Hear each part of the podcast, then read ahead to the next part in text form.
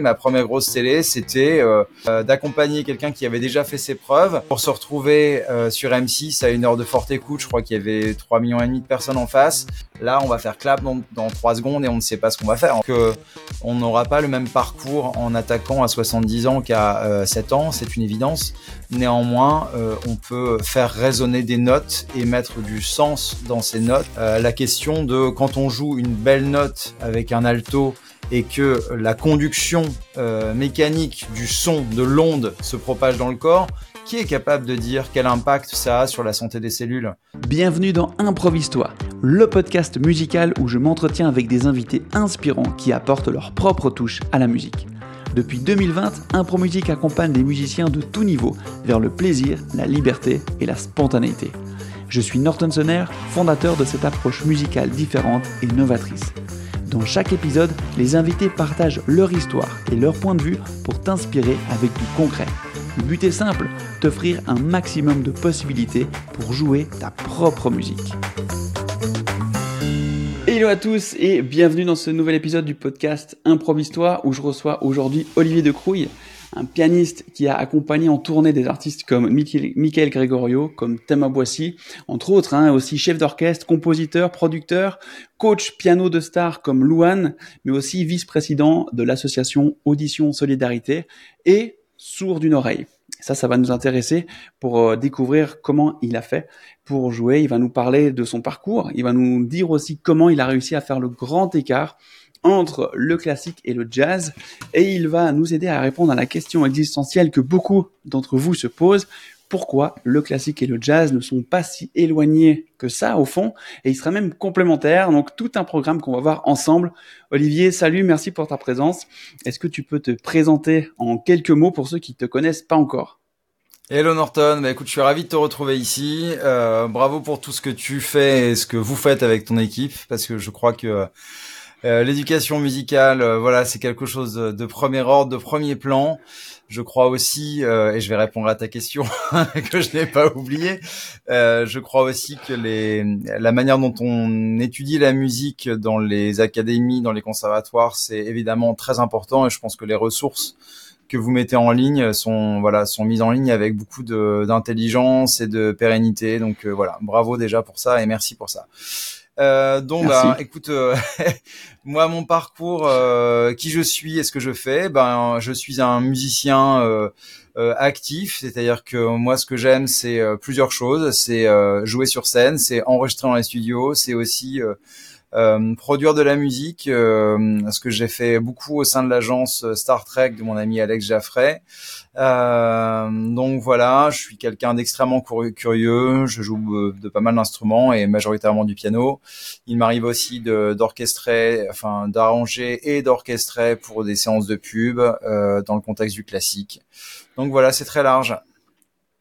Eh ben dis donc, et t'as commencé à quel âge ? Parce qu'on voit derrière toi, il y a quand même piano, batterie, guitare. Est-ce que c'est chez toi ? Est-ce que c'est tes instruments ? Ou est-ce que t'es dans le local d'un groupe ? Bien joué. Euh, oui, c'est chez moi, c'est ma pièce. Euh, euh, j'ai commencé à quel âge ? J'ai commencé à sept ans par le violon. Je joue euh, du piano, de la guitare, de la basse, de la batterie. Euh, je ne joue pas tout ce qui est soufflé, en fait. Je joue pas de, de flûte et de saxophone et pareil, ce genre de choses.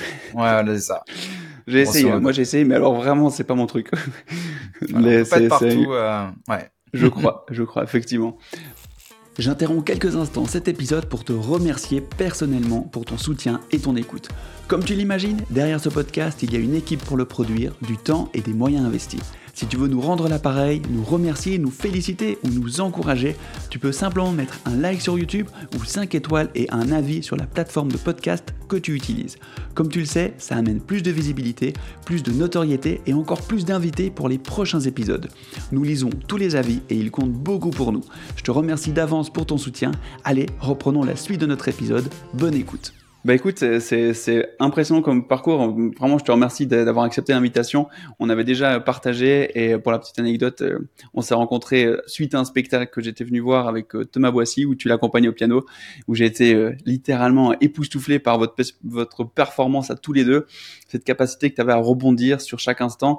Euh, est-ce que, juste là, en parenthèse, c'était, on en a pas parlé juste avant, mais, mais ça m'a, voilà, qu'est-ce que, si tu peux nous résumer ce que tu faisais avec Thomas sur scène et la manière dont ça se passe, parce que on est quand même sur euh, sur un podcast qui s'appelle Improvise-toi et je pense que c'est au cœur du sujet, donc euh, ça peut être sympa pour ceux qui ne connaissent pas. On va mettre les liens en dessous, mais vous allez vous marrer, yes. Si vous allez écouter euh, vos bah, performances. Écoute, l'expérience avec Thomas, c'est une expérience euh, massive à, à, à beaucoup d'égards.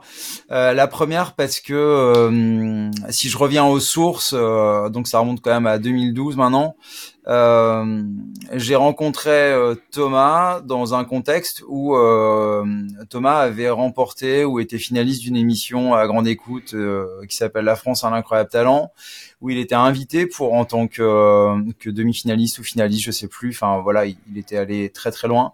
Euh, bah pour pour son concept en fait, qui est de, d'improviser les paroles des chansons sur un thème donné par le public. Et grosso modo, euh, le public dit. Euh, On a eu mille thèmes, hein, mais je pense à une fraise tagada tombe amoureuse d'un, d'un carambar, je dis n'importe quoi. Et en fait, il choisit trois artistes qui sont très variés. Euh, à l'époque, je me souviens que il y avait euh, Edith Piaf, euh, The Black Eyed Peas et puis Luciano Pavarotti. Et en fait, l'idée, c'est que en dix secondes, on se concerte avec Thomas qui va bâtir une histoire.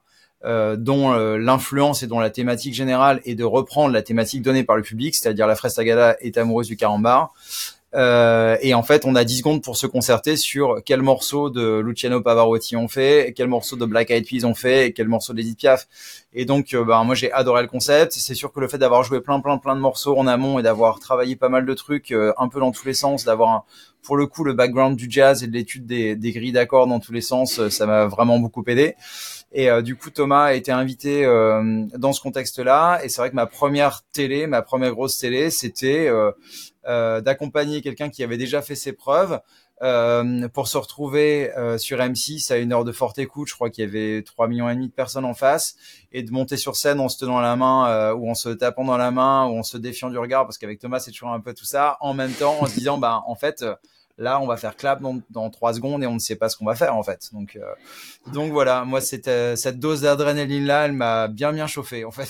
Ah, tu m'étonnes. C'est incroyable, comme le, le concept est juste fou. Et, et voilà, j'avais apprécié, cette, comme tu as dit, cette spontanéité et que ce spectacle, en fait, à chaque fois, il est différent. Vous ne savez pas ce que vous allez faire, ça se ressent. Non. Et c'est tellement unique et tellement fort de participer à ça parce que vous faites participer le public. Euh, moi, c'est un des meilleurs spectacles que j'ai vu parce que je me sentais impliqué. J'avais envie de connaître la suite et je savais que personne d'autre ne connaissait la suite. Et ça, c'est, c'est très grisant, en fait, en tant que spectateur. Et c'était, ouais, c'était un très, très bon moment. On a beaucoup ri, on a beaucoup chanté. C'était, ouais, encore bravo, en tout cas, pour, pour ce que vous avez fait ensemble. C'était... Tu sais, euh, tu as cité tout à l'heure les, le Mickaël Gregorio, qui est un artiste euh, que j'adore, avec lequel on a fait plein de choses. J'ai eu le, le plaisir, l'honneur euh, de, de remplacer à, à de multiples reprises son pianiste Étienne Guéraud, qui est quelqu'un que j'estime énormément. Euh, en tant que en tant que personne et en tant que musicien, euh, et pour le coup le spectacle de Mickaël, il est très écrit, il est très scénarisé avec un début, un milieu, une fin, et comme tout ça est très calé aussi avec les projecteurs lumière, et c'est la construction d'un show qui est très établi. Et donc c'est vrai que si je devais penser à ces deux expériences qui sont importantes pour moi parmi toutes celles auxquelles je pense, d'un côté il y a un truc très écrit, très scénarisé, et de l'autre côté euh, avec Thomas il y a une partie improvisation qui, est, qui a été très très forte. Ça veut pas dire qu'il n'y a pas une colonne vertébrale dans le spectacle qu'on a fait avec Thomas, euh, parce qu'on en a fait énormément, hein. il, y a eu, il y a une treize Olympia je crois, et puis euh, je ne sais pas combien de centaines de dates euh, Euh, à Paris ou en France, beaucoup d'événements privés aussi. Euh, il y a une colonne vertébrale dans le spectacle avec Thomas, mais ce qui est sûr, c'est que quand on, on se dit « Ok, maintenant c'est impro, quel est le thème donné, quels sont les artistes ?» Effectivement, on ne sait pas ce qu'on va, on, on ne sait pas ce qu'on va faire, quoi, clairement. Ouais. Ouais. Et c'est ça, je dis, si un jour j'ai l'occasion de discuter avec Olivier, ça sera incroyable. Et t'es intervenu l'année passée dans une masterclass au sein de notre club Impro Music, et aujourd'hui t'es là, donc c'est, c'est juste génial. Donc encore merci pour ta présence. Avec plaisir. Du coup, euh, ben... Écoute, c'est ok d'aborder un peu le, le sujet principal de, de, ce, de cet épisode, euh, c'est ce grand écart entre classique et jazz, et essayer de, j'ai envie de dire presque de briser cette frontière invisible qu'ont pas mal de personnes, en tout cas que je rencontre, euh, que ce soit parmi nos élèves ou même des gens plus avancés, qui disent « Non, mais moi je suis pianiste classique, c'est impossible pour moi de jouer du jazz », ou au contraire, « Moi c'est quoi le jazz ?» et euh, « J'aime pas le classique » ou « C'est pas mon truc » ou « Je suis pas capable d'interpréter ». Toi, par quoi tu as commencé dans ton parcours ? Euh, moi, j'ai commencé par la musique classique. Ouais, j'ai commencé d'une manière traditionnelle par le violon à l'âge de sept ans au conservatoire. Euh, on s'est rendu compte à ce moment-là que j'étais sourd d'une oreille, euh, bien que mon problème de surdité soit lié à un, à un problème congénital. Donc en fait, je pense que j'étais sourd avant, mais on s'en est rendu compte à l'âge de sept ans. Et donc j'ai commencé par la musique classique, dans ce qu'il y a plus d'académique, euh, la lecture de, des différentes clés, jusqu'à sept clés euh, différentes. Donc euh, oui, oui, j'ai commencé par ça, euh, le violon, puis le piano classique. Et, euh, et ensuite, je me suis ouvert, euh, j'ai été, euh, comme nous tous, ado un jour, et donc je me suis retrouvé avec euh, d'un côté ce que j'apprenais au conservatoire et de l'autre côté ce que j'écoutais et ce que j'aimais euh, aussi, c'est-à-dire euh, je pense à Supertramp par exemple, ou tous les groupes de rock, ou euh, Pink Floyd ou Led Zeppelin, ce genre de choses. Donc j'avais Euh, comment dire, les oreilles bien ouvertes par rapport à ça. Ça veut pas dire que j'étais pas sensible à la musique classique, parce que euh, j'ai eu la chance d'être emmené beaucoup au théâtre par euh, mes parents. On avait, euh, je suis né à Calais dans le nord de la France, et on avait, à l'époque, il y avait une politique lyrique, une politique euh, culturelle très large, et en fait il y avait des spectacles au théâtre de Calais, qui est un spectacle splendide, euh, où en fait il y avait des opérettes et, et des opéras. Papa était fan de lyrique, donc euh, mon oreille a été formée très très tôt à l'opéra et à la musique classique d'une manière générale. Mais ce qui est sûr, c'est qu'après, ça a été enrichi par toute la musique pop, toute la musique rock. Et euh, c'est là que euh, l'amour s'est décuplé, si j'ose dire. Ouais, c'est cool, c'est cool. Mm. Et, et durant ce, ce, ce parcours-là, déjà, qu'est-ce que ça t'a apporté euh, de, de commencer dans une... Voilà, ça t'a éduqué l'oreille, de, de t'habituer en fait à ce, ce discours-là, cette manière de jouer. Mais qu'est-ce que ça t'a apporté, pianistiquement parlant et musicalement parlant, de, de, de, plus largement, de commencer par le classique, d'après toi, aujourd'hui, avec le recul? Ah, large question. Euh, ce que ce que l'étude de la musique classique au départ m'a a favorisé, c'est la rigueur en fait de l'apprentissage du solfège. Enfin, c'est le, le fameux mot de solfège. Euh, moi, je suis un mauvais. Euh, Euh, je, je peux pas critiquer ça, puisqu'en fait je suis fan de solfège depuis toujours. J'ai adoré ça tout le temps. J'ai passé beaucoup de temps dans les conservatoires, et le, et le fait d'étudier de manière académique, euh, c'est voilà, ça fait vraiment partie de moi. Euh, je me souviens des, je, je rends hommage notamment à, bon, il y a, il y a plein de profs qu'on pourrait citer, mais je pense notamment à, à Madame Gardiano et Madame Villette, qui nous faisaient des dictées de notes, des dictées de rythme, et c'est vrai que moi j'adorais ça. Je passais des après-midi entiers avec des copains à repérer des accords pour savoir s'ils étaient majeurs ou mineurs. Et, euh, et voilà, donc c'était... Ouais. Et qu'est-ce qui t'a plu dans le solfège? Parce qu'il y a beaucoup de gens qui disent qu'ils ont le poil qui s'est hérissé d'un coup, là déjà en parlant de solfège. Je suis désolé, et, et je trouve c'est fait. Que... Non, non, mais c'est... c'est bien. On a réussi à planter ce mot, mais voilà. euh, je suis d'accord avec toi, c'est, c'est passionnant. Moi, j'ai eu cette passion aussi pour la théorie musicale, l'harmonie, le solfège, une fois que j'ai compris à quoi ça pouvait me servir en fait en jouant. Toi, qu'est-ce qui a déclenché, enfin, peut-être tu avais ça euh, sans te rendre compte, mais est-ce que tu arrives à, à nous expliquer qu'est-ce qui te donnait envie de, de travailler ce solfège qui fait peur à beaucoup, enfin, qui rebute beaucoup de monde aujourd'hui? Alors, ça va te faire rigoler. En fait, ce qui m'a donné l'envie, c'est que j'avais des potes. Donc, je ah, retrouvais yes. mes, mes, mes copains, tu vois.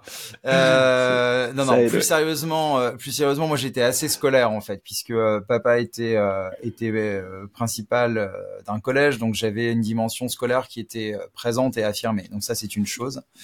Euh, et effectivement, tu mets le doigt sur l'élément essentiel qui est, en fait, et d'ailleurs, on peut étendre ce débat d'une manière plus large, c'est Euh, comment on fait pour motiver des enfants à travers des euh, comment dire des problématiques ou des finalités dont ils ne peuvent pas avoir conscience. En d'autres termes, comment on fait pour obliger un enfant à apprendre les sept clés alors qu'on sait parfaitement que l'étude des sept clés, bien qu'elle soit passionnante intellectuellement, bien entendu, ou en termes de, si on pense les choses comme un sportif de haut niveau, c'est formidable, mais en fait, le taux de, d'enfants qui vont jouer du basson ou qui vont jouer euh, de l'alto euh, en clé du trois, en clé du quatre, enfin, ce que je veux dire, c'est qu'il y a des, il y a plein de choses qui semblent assez euh, peu utiles. C'est un débat qui est assez large, c'est, c'est toujours la même histoire, c'est que quand on va à l'école, à l'université, que garde-t-on des cours que l'on a euh, appris à ce moment-là? On retient un peu de choses, si ce n'est l'essentiel, c'est-à-dire d'apprendre à travailler. Donc, il y a effectivement un abîme entre euh, ce qui est enseigné et, euh, et ce qui est directement utilisable. C'est la question de l'abstraction, en fait. Euh, mais c'est vrai que pour les enfants, euh, pour les enfants, réussir à les motiver là, je, moi, je ne vois que l'identification, c'est-à-dire que l'identification et les potes. C'est-à-dire que si on est dans une admiration sans borne par rapport à un prof qui rayonne de musique, qui rayonne de bienveillance, on va apprendre. Et voilà, mais en tout cas, ça n'est pas le... Je doute qu'un enfant de sept, huit, neuf, dix ans ait la maturité pour se dire, sauf s'il est dans une... dans une, une ambition démesurée, de se dire, OK, je serai chef d'orchestre, je vais apprendre les sept clés, je vais connaître tous les rythmes, je vais apprendre toutes les mesures asymétriques, j'apprendrai à, à compter en seize huit, tout en chantant, tout en ayant l'oreille absolue, tout en faisant de la polyrythmie. Je, je, c'est, assez, c'est techniquement très peu probable, en fait. Donc, et ça renvoie à la deuxième question qui est euh, à l'opposé, c'est-à-dire la question de l'oralité. C'est-à-dire que la musique, pour moi, elle est, euh, elle est avant tout orale. Enfin, je veux dire, la musique, elle est orale avant d'être écrite. Gutenberg, la, le fait d'écrire la musique, c'est évidemment colossal. C'est, c'est une invention qui change les lignes, qui bouge les lignes. Euh, ce qui est intéressant d'observer aujourd'hui, c'est que euh, on peut en parler dans le domaine de la musique, on peut aussi en parler dans le domaine de, du passage de l'information d'une manière plus large. C'est que euh, et je vais faire attention à ce que je dis parce que je voudrais pas être mal interprété. Euh, aujourd'hui, les notes de musique sont écrites sur des portées, sauf qu'on réalise que les enfants aujourd'hui apprennent aussi de manière différente. C'est-à-dire qu'aujourd'hui, avec les ressources qui existent en ligne, avec YouTube, les gens apprennent de manière différente. Je suis pas en train de dire que c'est bien. Je dis juste que si euh, des enfants apprennent avec des guides lumineux qui bougent sur un écran, ça veut peut-être dire qu'il y a un accès qui n'a pas toujours lieu, soit dans les écoles de musique, soit dans les conservatoires, et qu'il y a certainement quelque chose qu'on peut faire évoluer. Et c'est un sujet, moi, qui me tient beaucoup à cœur. Donc déjà, sur le média, sur la manière de fonctionner, ça, c'est la première chose. Et la deuxième chose, c'est la question de qu'est-ce qu'on enseigne. C'est-à-dire que euh, je suis, je commence pratiquement toutes mes journées où je les termine le nez dans les partitions. C'est-à-dire que, en fait, là, j'ai une bibliothèque avec des partitions d'orchestre, j'en achète tous les mois. Euh, je commence régulièrement ma journée avec, euh, comment dire, une partition de Debussy ou de Ravel en écoutant la musique et je termine mes journées en ça. C'est-à-dire que euh, je vais certainement pas, moi, euh, dire qu'il n'y a que ce type de musique ou que ce type de musique-là. Pas du tout. Tout ça m'intéresse beaucoup. Je dis juste que sur la manière d'apprendre, euh, il y a, euh, il faut qu'il y ait davantage d'oralité. Ça, ça me semble vraiment, vraiment un, un, un enjeu crucial et encore plus au moment où Internet euh, ouvre toutes les frontières. Je te rejoins là-dessus et je pense que c'est, c'est important euh, de, de, de ne pas oublier que la musique, c'est avant tout un moyen d'expression aussi et que, que l'écriture vient pour réussir à la transmettre. Et c'est ce qu'on répète beaucoup, euh, en tout cas euh, de notre côté, dans notre école et tout ça. Mais c'est vrai que parfois, des gens se disent ah, « c'est bon, j'ai tout compris ». Ils ont tout, ils ont peut-être compris une règle harmonique, et cetera. Mais en fait, ça passe pas dans le, dans le jeu. Et c'est, et c'est dommage parce que la musique à la base c'est quand même ça, c'est jouer de la musique et après on peut théoriser, on peut l'écrire, on peut la transmettre bien sûr, mais ne pas oublier que c'est quand même chouette de, de jouer pour pouvoir, euh, pour ouais, pouvoir ouais. se faire plaisir tu, quoi. Tu vois, je, quand on est, on est arrivé avec mon épouse Clémentine à, à Paris, puisque je suis originaire de la France euh, et que j'ai commencé à donner des cours, je travaillais pour la, une méthode euh, japonaise, la méthode Yamaha. Euh, je donnais beaucoup des cours, c'était le, le La, le moyen de gagner ma croûte et euh, pas que, c'était, ça m'a pas mal passionné d'ailleurs à l'époque. Et l'une des choses que qu'on m'avait apprises et que j'ai ensuite transmises, puisque je, à un moment donné je travaillais au siège et on montait des classes de musique euh, en France, c'était de, de penser sous un certain angle qui était écouter, chanter, jouer, lire. Donc ça voulait dire quoi? Ça voulait dire que d'abord tu écoutes, ensuite tu chantes, et quand tu chantes, alors que tu chantes juste, en place, pas en place, moyennement juste, le truc, c'est que ça passe par le corps, en fait. Écouter, chanter, jouer, et enfin la lecture. Et quand je dis ça, je veux pas me mettre à dos, bien entendu, le conservatoire, qui, qui, euh, bien au contraire, enfin, bien au contraire. Mais ce qui est sûr, c'est que le fait de passer par le corps, le fait de passer par le chant, même un chant imprécis, c'est quelque chose de colossal parce que sinon, il y a quand même des contextes aussi où c'est une coquille vide. Euh, donc voilà, il faut il faut passer par le chant, il faut que ça passe par le corps. Il y a pas il y a pas d'autre manière en fait. En tant que dalcrozien, je peux que être d'accord avec ce que tu dis. C'est vrai qu'on a un peu les cinq mêmes étapes, hein, faire, analyser, comprendre, intégrer et après refaire différemment. Et le, l'étape du faire, de pratiquer avec les moyens qu'on, qu'on a naturellement est primordiale, en tout cas pour moi et selon tout ce que j'ai pu tester, découvrir et, et enseigner. Et, et du coup... Euh, Quels sont, d'après toi, le, les, si tu devais te donner une piste de départ pour, pour, pour nos, nos auditeurs, quels seraient la meilleure pour toi ? Est-ce que, pour devenir aussi polyvalent que, qu'un musicien comme toi, est-ce qu'il devrait commencer par le classique, par le jazz, par autre chose ? euh, Figure-toi que j'ai trois enfants. Nous avons trois enfants avec Clémentine, donc c'est une question que je me pose chaque jour. Euh, et je ne sais pas y répondre. C'est-à-dire qu'en fait, je suis clivé sur, ce, sur cette réponse. Pourquoi ? Parce qu'en fait, je continue de penser que la rigueur de l'apprentissage euh, scolaire académique, même s'il n'est pas euh, parfait, reste une, une colonne vertébrale formidable. Dans le même, dans le même temps où je dis ça, euh, j'ai la conviction profonde qu'il faut jouer au maximum et jouer sans frontières, chanter tout le temps. euh, voilà, donc quel est le meilleur moyen ? Je pense quand même qu'aujourd'hui, en l'état actuel des choses, c'est d'accéder à des écoles de musique et à des conservatoires, euh, parce que je pense que la solidité de ce système est, euh, est formidable, quoi. C'est ce que je pense profondément. Et puis alors, après, il y a un autre sujet qui est lié à ça et qui euh, qui me qui me tient à, qui me tient à cœur, si tu veux, c'est que pour moi, la musique, et je pense que tu seras d'accord avec moi, c'est un peu comme l'apprentissage d'une langue, en fait. C'est-à-dire qu'en fait, ce sont des mots, ce sont des mots, des locutions, des rythmiques, des, et bien sûr, au fur et à mesure, des références culturelles, des inconscients collectifs et hein, ce genre de choses. Et euh, là aussi, euh, plus tu commences tôt, euh, plus ta perception et ta capacité de vocabulaire, elle est, elle est forte et, et, et c'est formidable. Donc, je crois que, voilà, il faut essayer de commencer tôt, le plus tôt possible, effectivement. Euh, en fait, l'idéal pour moi, c'est la rigueur du solfège, même si j'ai la sensation de, d'entrer un peu en conflit avec ce que j'ai dit avant, mais la, la rigueur du solfège et en même temps la pratique complètement délibérée, euh, libérée plutôt, euh, dans tous les contextes, sur tous les instruments qui viennent, quoi, grosso modo. Yes, bah écoute, merci pour ce partage. J'ai souri mmh. quand tu as dit que c'est comme l'apprentissage d'une langue parce que c'est ce que je dis régulièrement. Enfin, c'est l'exemple typique que je donne pour essayer d'imager euh, parfois certains non-sens qu'on peut voir dans, dans des parcours d'apprentissage de la musique. Et donc, ouais, je, je suis totalement d'accord avec toi et, et je te remercie pour ce que tu partages. Et on s'était pas concerté avant là-dessus, donc on n'est pas dit oh ouais, vous êtes de mèche et tout. Non, vraiment, on n'avait pas fait le, la relation qu'on prenait ce même exemple, mais voilà, pour moi c'est aussi parlant. Et, mmh. et puis, est-ce que tu penses, tu dis c'est important de commencer le plus tôt possible.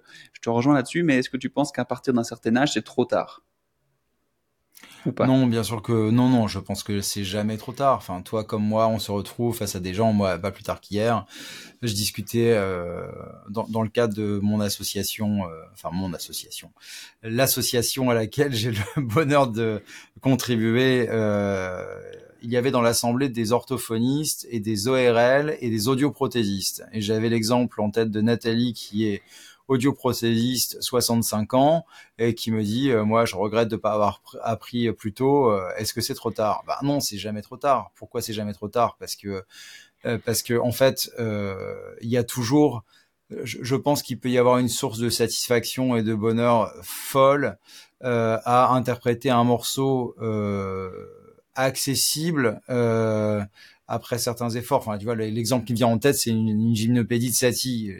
Satie, par exemple, ce sont des morceaux qui techniquement euh, ne sont pas les morceaux les plus exigeants de la terre, bien que d'une poésie folle, avec un langage tellement déterminé. Et sauf que quand même, quand on joue une, une gymnopédie et qu'on est dans cette unisphère des, d'univers des accords majeur sept, avec ces, ces modes qui sont un peu lydiens, avec un instrument qui résonne, je pense que c'est un objectif réaliste, même euh, en commençant tard, et de, d'avoir le, le bonheur de faire résonner ce genre de choses. Donc non, il est jamais trop tard. Euh, bien entendu, quand tu nais euh, euh, au Japon euh, ou aux États-Unis, bah tu parles la langue euh, avec toutes les finesses culturelles que tu n'auras pas ou moins euh, après. Ça, ça renvoie à une question d'identité. Je pense surtout aussi pas mal au transgénérationnel, c'est-à-dire que euh, euh, je ne sais pas répondre euh, sur la question de dans quelle mesure le, l'éducation à l'opéra dont, tu, dont j'ai bénéficié très très tôt a, euh, a joué sur mon oreille, sur mon inconscient culturel, voire même, puisqu'on en est là aujourd'hui, sur l'impact sur les cellules. Parce qu'en fait, aujourd'hui, entre les I R M cérébrales qui nous permettent de mieux comprendre le fonctionnement du cerveau et euh, les, les, les champs vibratoires et, euh, et les, les résonances, dans quelle mesure, quand on a été exposé pendant des heures à, euh, à, à des opéras, ce qui a été mon cas, hein, on y allait tous les dimanches, ça veut dire quoi? Ça veut dire qu'il y a un, il y a un opéra qui se déroule avec cinquante musiciens dans la fosse, ça veut dire que au moins deux heures par semaine pendant X années, j'ai eu un orchestre devant moi.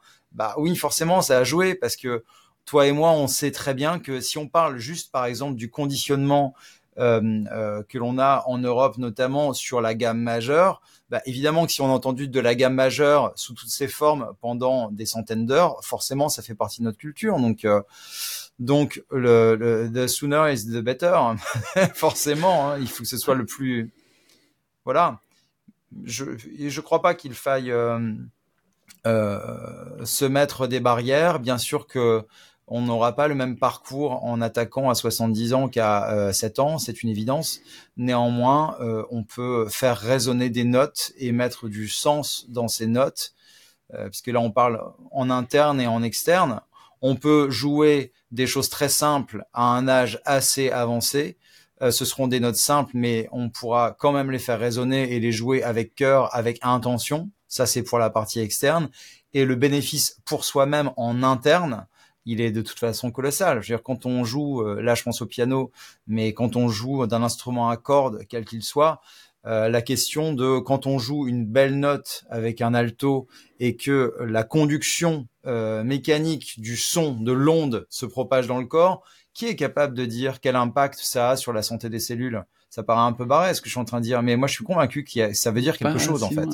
Exactement, voilà. Ouais. Donc, c'est sûr. Euh... Je pense que ça va bien plus loin que ce qu'on peut peut-être imaginer euh, si on ne le fait pas, mais de jouer et, et de porter une réelle attention à ce qu'on est en train de jouer, ça, ça procure réellement euh, du bien-être, je pense, profond.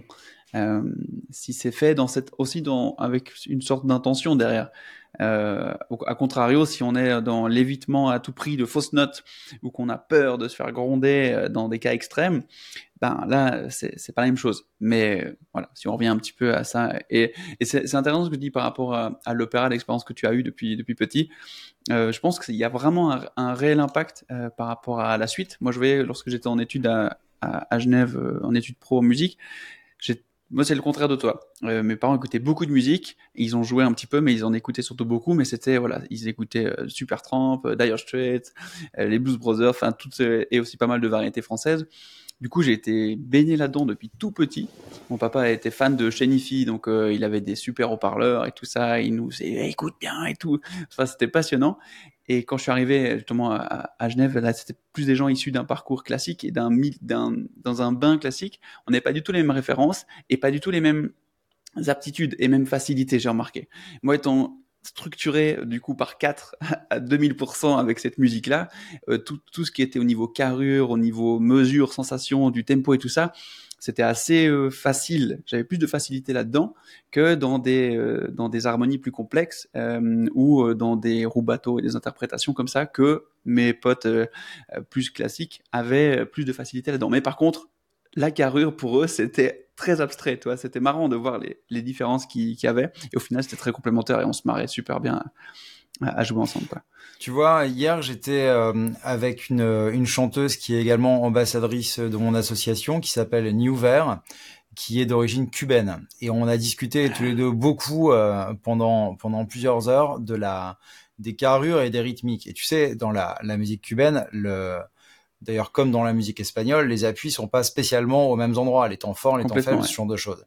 Et euh, là, on parlait de l'impact du quatrième temps, en fait. Et elle m'expliquait, mmh. tu sais, en fait, ça peut. Et d'ailleurs, on a dansé et c'était super cool parce que, en fait, elle me, elle me faisait une basse que je peux jouer et c'était vraiment.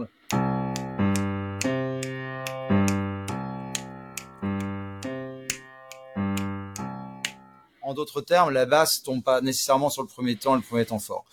On faisait l'allégorie aussi avec la question du carré et du cercle, et elle m'expliquait euh, c'était la manière dont elle ressentait les choses, c'est-à-dire que tout ça était un cycle qui tournait et que et que ce quatrième temps qui était rendu plus fort, tout ça créait une rythmique interne.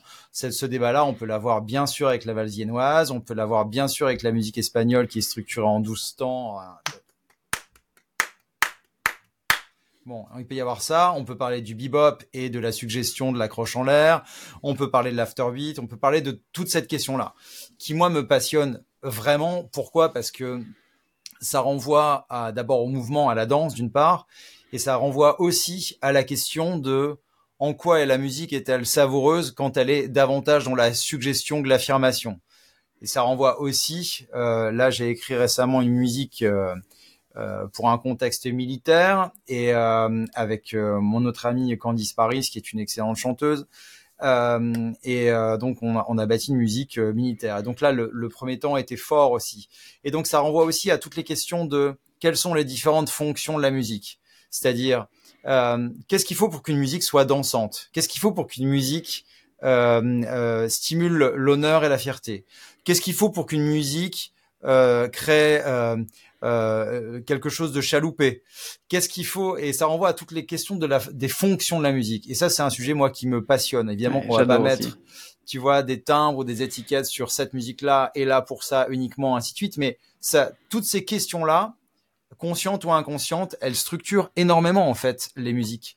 La dernière fois, j'écoutais, euh, j'écoutais encore, euh, euh, bien entendu, euh, Daft Punk, et puis un autre groupe que j'adore qui s'appelle Breakbot, qui, euh, qui est, euh, qui a fait plein de, de tubes. Ils sont moins exposés, moins dans la lumière, bien que, que d'autres groupes de la, voilà. Et je me dis, mais qu'est-ce que c'est bien fait, quoi. Qu'est-ce que c'est bien fait. Ça donne envie de bouger, et en même temps, c'est pas une musique aussi lisible rythmiquement euh, que la musique électronique de David Guetta ou de Bob Sinclair ou d'autres que j'adore aussi pour d'autres raisons. Et je me dis mais c'est génial parce qu'il y a des trucs qui sont faits vraiment pour soulever des foules. Il y a des gens qui, il y a d'autres musiques qui sont extrêmement dansantes mais qui sont euh, qui sont on est plus dans du club. Et je me dis mais c'est quand même formidable de voir comment la musique finalement s'adapte aussi à son auditoire et remplit tel ou tel type de fonction. Et dans les choses auxquelles je, je réfléchissais aussi euh, en sachant qu'on allait se parler. Euh, et qui renvoie à notre discussion précédente. Il y avait aussi, euh, sur la question du langage aussi, c'est, euh, je pense à la musique euh, d'auteurs américains, à John Cage, à Morton Feldman, à, à John Adams. Euh, bon, quand la musique est moins intelligible en gamme, euh, ou la musique française de Gérard Griset ou d'autres, enfin bon, peu importe, euh, et qu'on sort de la gamme majeure, mineure, qui est un conditionnement quand même très établi. Je me disais que là, on... c'était une musique qui parlait davantage, de manière encore plus affirmée, à l'inconscient. Et au final, c'est pour moi, c'est ça qui est important, c'est que évidemment que euh, quand tu joues Titanium de David Guetta, t'as juste envie de te lever et de et d'aller faire un footing ou de t'es, t'es rempli d'énergie et c'est formidable et tu peux la partager avec des milliers de personnes. Euh, dans quel contexte tu tu peux euh, moi par exemple il y a des fois je travaille des choses ou j'écris des choses j'écris j'écris pas mal soit de la musique soit des des choses et je je me mets un peu dans la situation d'un, en toute modestie bien entendu d'un peintre, c'est-à-dire euh, je laisse la musique s'infu- s'infuser et je pense qu'elle imprime mon subconscient, mon inconscient, des psychologues pourront parler de ça et et je trouve que c'est voilà, ça aussi c'est très important et je pense qu'il y a des musiques pour toutes ces raisons-là en fait. C'est ça qui est passionnant aussi, je trouve. Complètement. Et à quel point euh, ça va chercher des souvenirs et ça ancre des souvenirs la musique. C'est ça, je trouve hallucinant parce que tu vois, ça va chercher des émotions et on a des. des moi, il y a, y a je, vraiment, je compare ça à des odeurs. Il y a des fois des odeurs où ça nous rappelle des souvenirs et des musiques aussi où ça nous ça nous fait voyager dans le temps. Et c'est ça, euh, personnellement, c'est des choses qui me libèrent des, des émotions fortes parfois et c'est c'est vraiment incroyable à quel point ça va s'ancrer dans nos cellules. Je pense que là tu touches un point qui est totalement correct et ce serait très intéressant d'aller chercher s'il y en existe déjà ou euh, j'espère bientôt des études sur ce, ce genre de thématique. Ah, moi je, je rêve de cette discussion avec des avec des neurologues, avec des scientifiques, je, je rêve de ça, vraiment. Ouais. Complètement. Euh, est-ce que tu penses, à, t'en as déjà évoqué une, euh, c'est, mais c'est pas une vraie croyance, c'est, c'est cette croyance d'être trop vieux pour s'y mettre quand on a passé un certain âge, c'est, qui est différent pour chacun. Est-ce que tu vois ou tu as rencontré d'autres croyances qu'il y a dans ces deux univers qui sont au, fino, au final voisins, euh, le classique et le jazz, qui empêchent des musiciens de se sentir capables de passer de l'un à l'autre ou de jouer les deux ? Oh, il y a un truc qui est assez, euh, qui est souvent rencontré, c'est, euh, euh, et je pense que ça a été ton cas, c'est euh, euh, des gens qui ont un parcours de musicien euh, classique euh, assez long, parfois dix, quinze ans de piano, euh, et qui euh, rêvent de pouvoir improviser et qui se retrouvent à l'âge de la retraite, par exemple. Enfin, tu, tu connais ça par cœur. Euh, là aussi, il y a un truc à faire, c'est-à-dire que quand tu fais du piano à l'âge de dix ans, parce que euh, dans ta famille, euh, on, est, on, a les, on a l'habitude de, de, de travailler la musique et que c'est aussi lié parfois à des moyens financiers, on n'a pas toujours les moyens de se payer des cours et tout ça, mais quand tu commences à dix ans, que jusque vingt-cinq ans, bah, tu fais du piano parce que tu étais au conservatoire avec tes parents, voilà. Et qu'ensuite, tu enchaînes avec ta vie professionnelle pendant euh, quarante, quarante-cinq ans, peut-être cinquante, ensuite avec la réforme des retraites, mais ça c'est un autre sujet, euh, et que tu te retrouves avec du temps, euh, la question c'est qu'est-ce que tu fais à soixante-cinq ans euh, et que tu as envie de jouer du jazz. Ce qui n'est pas évident, c'est que tu reprends la, le livre là où tu l'as laissé, c'est-à-dire que tu reprends les, tes partitions de jeunesse. Ce qui est différent, c'est le logiciel qui est différent. C'est qu'en fait, tu peux pas improviser en deux secondes et tu peux pas changer cette matrice-là parce qu'en fait, ton point d'appui, c'est celui du papier et de l'écrit, d'une part. Et d'autre part, euh, improviser. Et quand on dit improviser, ça peut être simplement jouer des accords pour accompagner quelqu'un qui chante. Euh, finalement, c'est oraliser la musique et lâcher le papier. Euh, comment tu fais pour te retrouver dans ce type de contexte-là? Donc, moi, je crois que Euh, je, je pense que c'est possible. Je pense que il faut qu'on réfléchisse à des moyens de favoriser ces pratiques-là. En d'autres termes, moi, je suis très attaché au fait de faire comprendre des bases d'harmonie, comme toi. Je sais que c'est ton engagement au quotidien, à, à, à des personnes pour qu'ils puissent, euh, comment dire, d'une part ressentir les, les accords, mais euh, majeurs, mineurs ou plus plus enrichis, ressentir les cadences pour pouvoir ensuite accompagner. Euh, accompagner et, et rentrer dans une forme d'oralité. Ça, je, j'y crois. C'est non seulement une conviction, mais c'est, j'aimerais tellement pouvoir agir plus là-dessus, si tu veux. Est-ce que c'est une pensée limitante? Euh, bah, je pense que pour la personne qui s'y met tardivement et qui n'a jamais fait autrement, bien sûr que c'est pas facile. C'est un changement de logiciel. Est-ce que c'est impossible? Non, c'est pas impossible. C'est pas du tout impossible. Euh, mais il faut essayer de considérer que tout ce qu'on a pu faire avant, notre capacité à lire des partitions, ça fait partie d'un patrimoine qui est un patrimoine latent, qui est quelque chose de, d'une grande valeur, mais que l'enjeu du jour n'est plus ça. C'est-à-dire que bouger les doigts sur un piano, être capable de lire une partition, c'est une chose. Là, il faut réussir à comprendre que finalement, avec quatre accords, on peut faire beaucoup de choses et qu'on peut accompagner des gens et se retrouver le plus rapidement et le plus fréquemment possible dans des contextes où on accompagne des gens pour rentrer dans l'oralité et dans le jouer ensemble. Voilà. Je fais une réponse un peu théorique, mais c'est l'enjeu pour moi, il est plus systémique que, enfin, il est à la fois systémique et euh, et euh, une pensée limitante interne. C'est-à-dire que euh, il faut essayer de créer des endroits, des espaces où les gens peuvent jouer ensemble. En gros. Complètement. C'est mmh. une des clés qui est au cœur euh, de, de notre approche, c'est vrai, de, de jouer ensemble. Et, c'est, et surtout, le piano n'est pas un instrument habituel pour ça. C'est des, des musiciens qui ont pour la plupart du temps, ont l'occasion de jouer seul. Euh, on travaille seul sans piano. Parfois, quand on va suivre des cours, on a deux pianos dans une salle, mais c'est rare de jouer vraiment ensemble. Et voilà. Nous, en tout cas, c'est, c'est ce que nos élèves font lors de nos stages en présentiel, où on se retrouve à plusieurs pianos, jusqu'à euh, quatre, cinq, six, et deux personnes par piano. Et c'est super chouette de justement se mettre dans cette oralité. Et je vais reprendre ton terme, si tu es d'accord, parce que je trouve qu'il est super de, de, de rendre ça oral.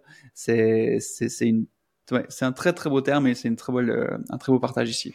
Ok. Et tu bah, vois, écoute, ça, merci pour ça. Un, un, tu vois, ça renvoie aussi à un autre sujet qui, pour le coup, fait une résonance par rapport à mon parcours, c'est que euh, moi, j'ai la conviction profonde que euh, le mot instrument a véritablement un sens. En d'autres termes, euh, quand on me dit tu joues de plein d'instruments, t'es capable d'orchestrer, on a on n'a pas parlé de du fait que j'adore aussi écrire pour un big band de jazz, ce qui est un type d'orchestration, un type d'écriture euh, spécifique et qui est formidable parce que les les les comment dire les phrasés et les articulations d'un pupitre de saxophone n'a rien à voir avec les articulations d'un pupitre de violoncelle évidemment, donc ce sont deux cultures différentes.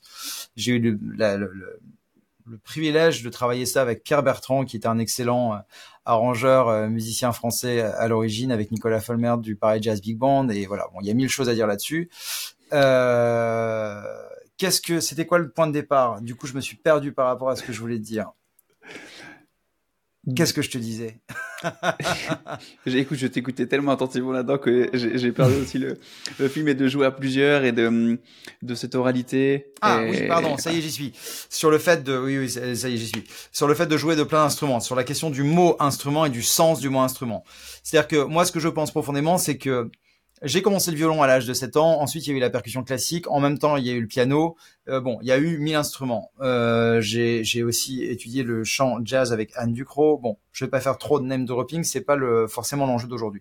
Ce qui reste de tout ça, c'est qu'au final, ça me donne une vision de la musique euh, sous différents angles. C'est-à-dire que quand j'ai fait quelques concerts au Sunset à Paris en tant que chanteur de jazz, j'ai mieux compris le boulot du batteur qui est derrière. Quand j'ai joué de la guitare euh, dans des events privés, j'ai mieux compris en quoi le jeu du pianiste me plaisait ou me gênait. En d'autres termes, non seulement c'est OK quand on est pianiste de prendre une basse ou de prendre une guitare, mais de mon point de vue, c'est formidable de le faire. Pourquoi ?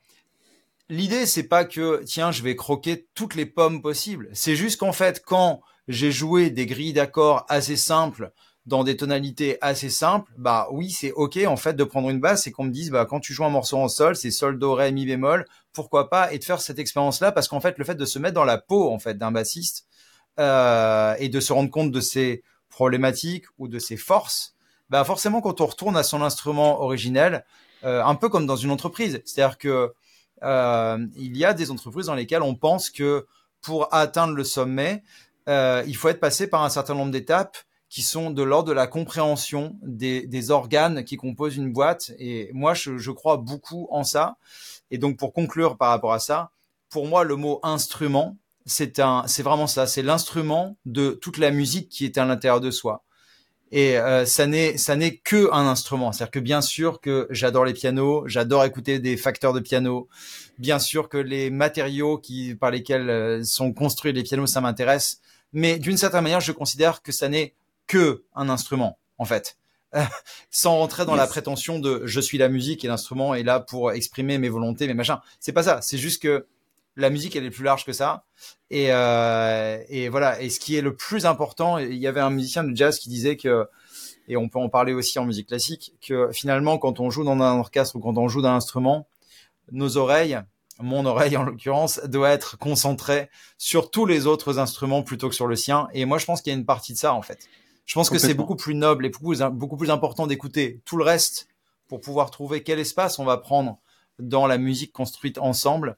Voilà, c'est toujours un équilibre, bien entendu. Mais il y a tellement de gens qui ne pensent qu'à ce qu'ils ont à faire en, en faisant abstraction de tout ce qu'il y a autour. C'est souvent dommage, quoi, en gros. Ouais, c'est ça. Et on y revient, d'où l'importance de jouer à plusieurs, parce que c'est, on est obligé, lorsqu'on joue à plusieurs, d'écouter plus largement que ce qu'on fait, et c'est, ça éduque notre oreille, c'est, c'est impressionnant, et ça, c'est super chouette, parce qu'on se rend compte que tout ne repose pas sur nous non plus, et qu'on fait partie d'un tout.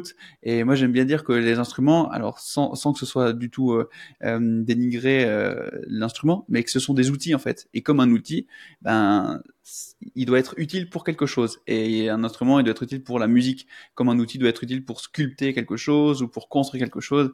Et je trouve que c'est, ça vient de nous, l'outil il peut pas agir sans le musicien, et l'instrument il peut pas faire de la musique sans musicien, et il le fait pour la musique. Et, et ça parfois on, voilà, c'est, on a l'impression qu'il il y a que l'instrument, et, et c'est, c'est, c'est, ça va plus loin, et c'est ça qui est beau avec la musique, et qui est, c'est pourquoi c'est infini aussi. Quand on pousse ouais, ouais. chaque fois des nouvelles portes, on se dit oula, ça je connais pas encore, ça j'ai encore plein d'années de, de, de boulot devant moi et de découvertes. Tu vois, je pense à un copain euh, ingé son euh, qui, me, qui me disait euh... parce que là, on n'a pas encore abordé le, la question de la production du son, qui est, en, qui est encore un chapitre passionnant, euh, qui me disait quand euh, je mixe, euh, ce qui est important pour moi, c'est surtout d'enlever des choses. C'est pas d'en, d'en ajouter. Et euh, donc, ça, évidemment, ça va dans le sens du less is more. Mm-hmm. Euh, si on applique ça au champ d'application dont on parle précisément à ce moment-là, dans le cadre de je joue dans un orchestre, qu'il soit classique, jazz, pop, peu importe, et j'écoute ce qui se passe autour. Ce qui est chouette, c'est que quand on pousse le truc à l'extrême, c'est de se dire, bien sûr, j'écoute le batteur ou le bassiste, est-ce qu'il joue en sol, quelles sont les notes qu'il joue, quels sont les motifs qu'il joue, quel est, euh, on peut parler du positionnement rythmique, du batteur qui est laid back ou qui est devant, enfin bon, il y a mille choses dont on peut discuter. Mais il y a un truc qui est encore plus subtil là-dedans, qui est la longueur des notes. C'est-à-dire que, par exemple, euh, quel type de nervosité de jeu ou pas, et quels sont les espaces laissés par les musiciens. Parce que jouer les bonnes notes, les jouer en rythme, c'est un truc. Les jouer avec une intention émotionnelle, c'est un truc. Mais les jouer sans les faire traîner pour que, finalement, l'espace sonore soit pas trop saturé. Euh, ça, c'est un truc magique. Et en fait, mmh. moi, quand on me dit souvent... Euh, Euh, quand, quand les gens me disent, quand, quand des chanteurs ou des chanteuses me disent, j'aime, j'aime bien quand tu m'accompagnes, c'est chouette. Euh, ça renvoie toujours à un truc chez moi qui est euh, comment je peux faire en fait pour que ma proposition, qu'elle soit rythmique, harmonique, mélodique, peu importe, ait de la force, mais qu'elle, qu'elle, qu'elle laisse le maximum d'air possible. Et ça, c'est en fait ne pas oublier que le silence, c'est souvent le plus gros levier finalement. Parce que plus le silence est bien positionné, plus la proposition prend la, prend la lumière et prend du sens, quoi. Donc bon, large donc, débat, on pourra réouvrir ah oui. un sujet un autre là-dessus. épisode là-dessus. Ouais. Non, c'est sûr. Ouais, de toute façon, je crois qu'on pourrait parler des heures et des heures de, de tellement de choses. C'est, c'est ça qui est, c'est ça qui est chouette avec euh, avec ce podcast, avec des invités comme toi. Et du coup, alors si je reviens un petit peu à des, des choses plus euh, peut-être plus terre à terre pour essayer de, de d'avoir des retours concrets à chaque fois, c'est aussi, euh, c'est aussi ce que j'ai envie d'apporter avec ce, ce podcast, c'est qu'on on ait des, des tips et des, des conseils de la part des, des personnes et des personnalités de la musique comme toi. Euh, parce que t'as, rappelle-nous, en gros, dans les doigts, t'as combien de, de chansons, de morceaux, par exemple, pour accompagner des artistes comme Thomas ou comme d'autres, euh, t'en, t'en venais à avoir un répertoire très, là, à peu près combien ? Ça se compte en centaines de chansons, à peu près euh... Ah, c'est en milliers, c'est bien sûr en milliers. Non, ok. C'est inquantifiable, mais c'est en milliers. Tu sais, on dit souvent que dans le jazz, par exemple, euh, le grand répertoire de jazz, donc tous les, tous les titres, euh, on, on disait qu'il fallait un répertoire de quatre cents morceaux dans les doigts. Donc, euh, quatre cents morceaux dans les doigts, ça veut dire quoi ? Ça veut dire... Euh, ça veut dire euh, être capable de jouer... Euh, voilà, de, d'avoir intégré les structures, ainsi de suite. Euh, donc, j'ai jamais compté, mais je pense que c'est, c'est, oui, ça me semble être plusieurs milliers. Mais après, okay. je ne les ai pas tous avec le même niveau de finesse, tu vois. Euh, Bien sûr, ouais. Je pense à un, un, un morceau comme My Way, comme euh, ce morceau comme d'habitude, euh, dont on peut parler en long, en large, en travers, euh, qui est un morceau splendide, parmi euh, plein d'autres, bien entendu. Comme il y a plein de manières de le, l'harmoniser. Euh, est-ce qu'on considère qu'une harmonisation différente, c'est un morceau différent ? Enfin, tu vois ce que je veux dire, c'est que. Oui. Donc, euh, donc voilà, combien, combien de morceaux ? Ouais, non, c'est compliqué, c'est hyper compliqué. Beaucoup. Je sais pas. Beaucoup. Ouais, ouais, ouais. Bah oui, oui, oui. Ouais, parce qu'il y a plein de morceaux. Enfin, tu vois, et, et pour le coup, l'expérience avec Thomas me l'a bien montré, c'est qu'il y a plein de morceaux. Enfin, combien de fois c'est arrivé que des morceaux qui ont été cités par le public ou que Thomas a voulu faire à ce moment-là, je ne l'ai jamais joué. Sauf que ce jour-là, on l'a fait. Pourquoi ? Parce qu'en fait, mon oreille a tellement, comme toi, euh, écouté de choses et, euh, et en écoutant de manière même désintéressée, de se dire « Ok, donc là, en fait, je pense que ce morceau, il est structuré de telle manière, il y a certainement tel accord qui passe. Euh, » Tout ça est très intellectuel, mais finalement, c'est finalement très organique. Tu, presque, tu l'intellectualises plus, tu vois, le truc. Et donc, jamais joué. J'ai pas posé les doigts sur le piano ou parfois, tu poses les doigts juste sur le refrain parce qu'il y a un accord qui t'échappe et ça t'agace tellement. Tu veux tellement savoir quel est cet accord qui est, sous, qui est sous-entendu et que tu chopes juste l'accord qui te manque, voilà. Mais, euh, mais oui, ce qui est sûr, c'est que c'est, euh, c'est une connaissance, c'est un terreau que tu nourris et qui finalement euh, te permet de manière exponentielle de jouer des choses. Ce qui est sûr, c'est, enfin, tu vois, on parle souvent des quatre accords magiques, des quatre accords euh, do fa sol la. Alors, si tu vois, dans ce cas-là, parlons-en. Tu vois, le simple fait de connaître ça dans toutes les combinatoires possibles, combien en chiffre de morceaux derrière ça, c'est inquantifiable en fait. Complètement. Si, ouais. Tu vois, si on si on regarde la pop de ces dix quinze dernières années. Euh, bah du coup tu connais des, des des des centaines, peut-être des milliers de morceaux rien qu'avec ça, donc euh... c'est ça. Après il y a tout l'aspect rythmique, mélodique euh, que parfois certains ont... ça, ça, ça demande aussi des, des outils pour réussir à les à les repiquer, à les jouer, à les mettre en Bien place. Sûr. Euh, comment toi t'en es venu à, à, à avoir un tel, une telle quantité de, de morceaux, de pistes, de chansons dans les doigts? Est-ce que tu t'es dit, j'apprends euh, des milliers de chansons? Est-ce que c'est venu petit à petit? Tu me disais, euh, il y a, lorsqu'on avait échangé il y a quelques mois, euh, tu, tu jouais parfois dans des halls d'hôtels, si je me rappelle, c'est ça? Et tu ouais, avais ouais, dû mettre j'ai... en place des choses. Comment t'en es venu arrivé à, à, à alimenter ce, tout ce, ce, ce bagage? Alors, tu sais, moi, je vais casser le mythe direct, ça va te faire bien marrer. Ah non, Quand oui. j'avais seize ans, mes premiers, mes, mes premiers boulots d'été, je faisais deux choses à Calais, euh, là-haut.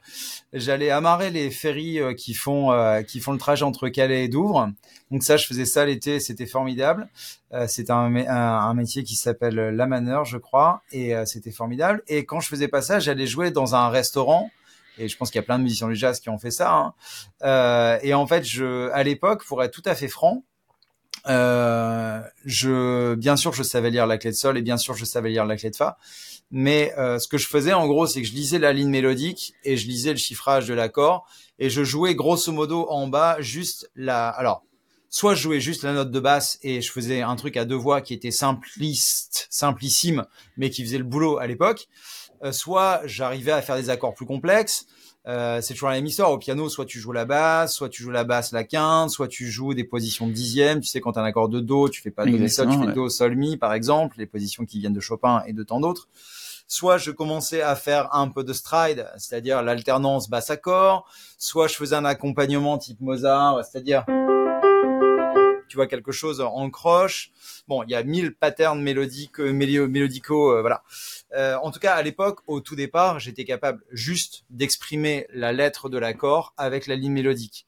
Et j'arrivais à mon resto avec, euh, dans les bras, euh, plusieurs kilos de partitions. Et en fait, je déroulais des trucs chaque soir et je jouais les morceaux comme ça parce qu'il fallait que je tienne trois heures et j'avais cinq ah, minutes ouais. euh, de pause euh, toutes les heures. Et en fait, je jouais plein, plein, plein de morceaux. Et, euh, et donc ça, ça a fait mon oreille. Euh, ça m'a fait faire plein de trucs et puis aussi euh, ces heures de vol là, elles m'ont permis une chose, c'est que quand tu joues plein de morceaux en do majeur ou dans n'importe quelle autre tonalité, ben en fait petit à petit tu as des charnières qui commencent à apparaître, c'est-à-dire que tu dis ah quand même l'accord de sol sept je le vois souvent, tiens c'est marrant euh, ce morceau en do souvent le pont il est en fa par exemple, ah c'est marrant Euh, l'accord de, qui précède ce, ce pont qui arrive en fa, c'est souvent cet accord de do sept. Ah tiens, cet accord de do sept, finalement, il est parfois do sept suspendu. Ah tiens, quand il est do neuf, et à chaque fois, ce sont des choses que tu connais ça par cœur, que tu stabilotes en disant « Ah ouais, d'accord, donc en fait, je suis parti de là, et quand je vais là, bah, ils donnent ça. » Et c'est cette connaissance-là que tu affines, et que tu ne peux affiner que euh, avec des heures de vol, en fait. Donc... Euh... Donc voilà. Sauf que les... toi, tu as fait ces heures de vol euh, en live, quoi. C'est ça qui est assez génial, je trouve, c'est que tu t'es mis dans ces, des situations comme ça. Euh, euh, faut, faut quand même oser arriver en se disant, bah, je connais pas forcément ces chansons, je les ai pas jouées, ces morceaux, je les prends et je déroule et j'y vais et on verra ce qui se passe. Je trouve ça génial comme salle de répétition. ouais, ouais, ouais. Euh, alors, je crois. Euh... Ah, j'ai envie de parler d'un prof que j'ai eu euh, en harmonie qui s'appelle euh, Jacques Saint-Yves. Jacques Saint-Yves, c'est un violoniste. Euh...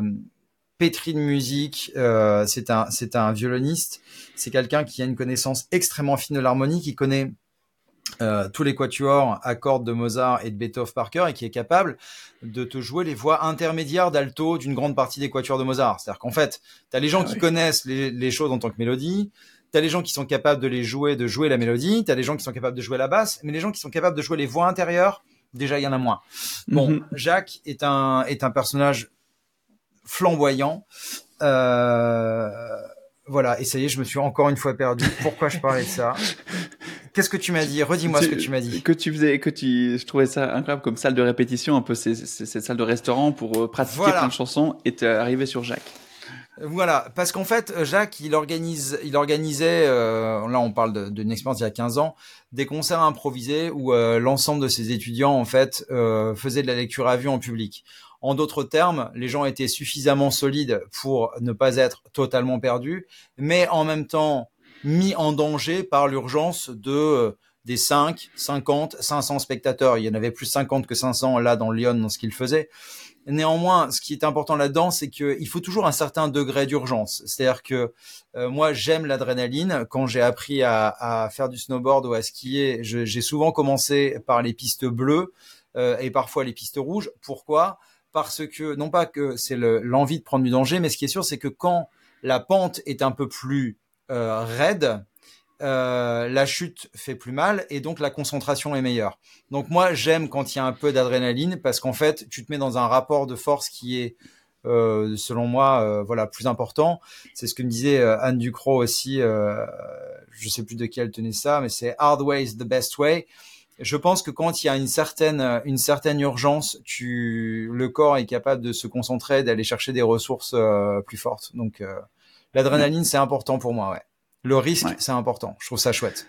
Je trouve ça ouais, c'est important. Cool. Ouais. Mm. C'est cool comme vision de, ben, de l'apprentissage et de, du répertoire, d'augmenter ton répertoire avec ça. Et il reste quelques, deux, trois questions là que je voulais te poser. Ça m'intéresse vraiment d'avoir ton, ton point de vue, ta, ton expérience là-dessus. Euh, d'abord, juste suite de ce sujet, comment aujourd'hui tu fais pour garder en mémoire tout ce répertoire? Est-ce que tu as développé des techniques? Est-ce que t'as, tu les répètes tous les jours? D'ailleurs, faut que tu y retournes là parce qu'il t'en reste encore six cents deux. Non, euh... alors, d'abord, je ne sais pas si je les garde tous en mémoire. Euh... Voilà. Moi, je crois, et là, il y a mille choses à dire, mais je vais essayer de recentrer mes idées là-dessus. Euh... Si on devait comparer le monde de la musique et le monde sportif, je pense qu'il y a plein de passerelles possibles. C'est-à-dire que moi, par exemple, le jour où j'ai compris que euh, je pouvais aussi envisager la musique comme une discipline sportive, ça m'a débloqué beaucoup de choses. Et la régularité de la discipline sportive dans la musique, je trouve que c'est quelque chose euh, voilà, qui, pour moi, a eu euh, voilà, un, une empreinte très très forte. La différence entre la musique et le sport, c'est qu'un sportif de haut niveau, à trente-cinq à quarante ans, il est obligé, je pense, de penser à une reconversion. Il devient entraîneur, il fait différentes choses parce que le corps, voilà, c'est différent. La musique, c'est, c'est, c'est différent du sport dans le sens où c'est une, c'est une courbe exponentielle avec le temps. En d'autres termes, euh, je me souviens des choses que je travaillais quand j'avais dix ans, alors j'en ai quarante-cinq aujourd'hui. Euh, et ce qui est différent, c'est que ce que j'ai fait quand j'avais dix ans, aujourd'hui, c'est enrichi d'une perception plus fine et de, et de, et de mots de vocabulaire, qu'ils soient rythmiques, harmoniques, mélodiques, plus forts. Donc, la musique, c'est un truc d'accumulation. Enfin, clairement, c'est un truc où t'en apprends toujours plus. Et c'est pour ça que, on peut commencer tardivement. Tu, tu ne deviendras pas. Tu, tu peux devenir. Euh, tu, tu peux faire un marathon à, à, à soixante-cinq ans en commençant à cinquante-huit ans. Je, je pense qu'il y a des sportifs qui peuvent soutenir cette thèse. Euh, mais la musique, enfin, je veux dire, en commençant à cinquante-huit ans, tu peux en, en dix ans apprendre des choses, des choses euh, dingues, parce qu'en fait, en musique, t'accumules vraiment. Mmh. Et ça me renvoie à une autre discussion que j'ai eue récemment qui m'intéresse beaucoup sur la, sur le, sur le, sur le compositeur Beethoven. Sur, et sur la surdité de Beethoven. Et on me dit, évidemment, l'argument marketing, c'est toujours de dire, le gars était sourd, mais il a composé. Alors, oui et non. C'est-à-dire que, bien entendu qu'il était sourd, bien entendu que, euh, il n'entendait plus rien. Sauf que, on parle pas d'une chose, c'est que il est devenu sourd. C'est-à-dire que, il, est, il était peut-être, euh, un peu sourd au départ et ça s'est amplifié. Mais ça veut dire quoi? Ça veut dire qu'entre l'âge de ses cinq ans et je crois que sa surdité totale, c'était à cinquante ans.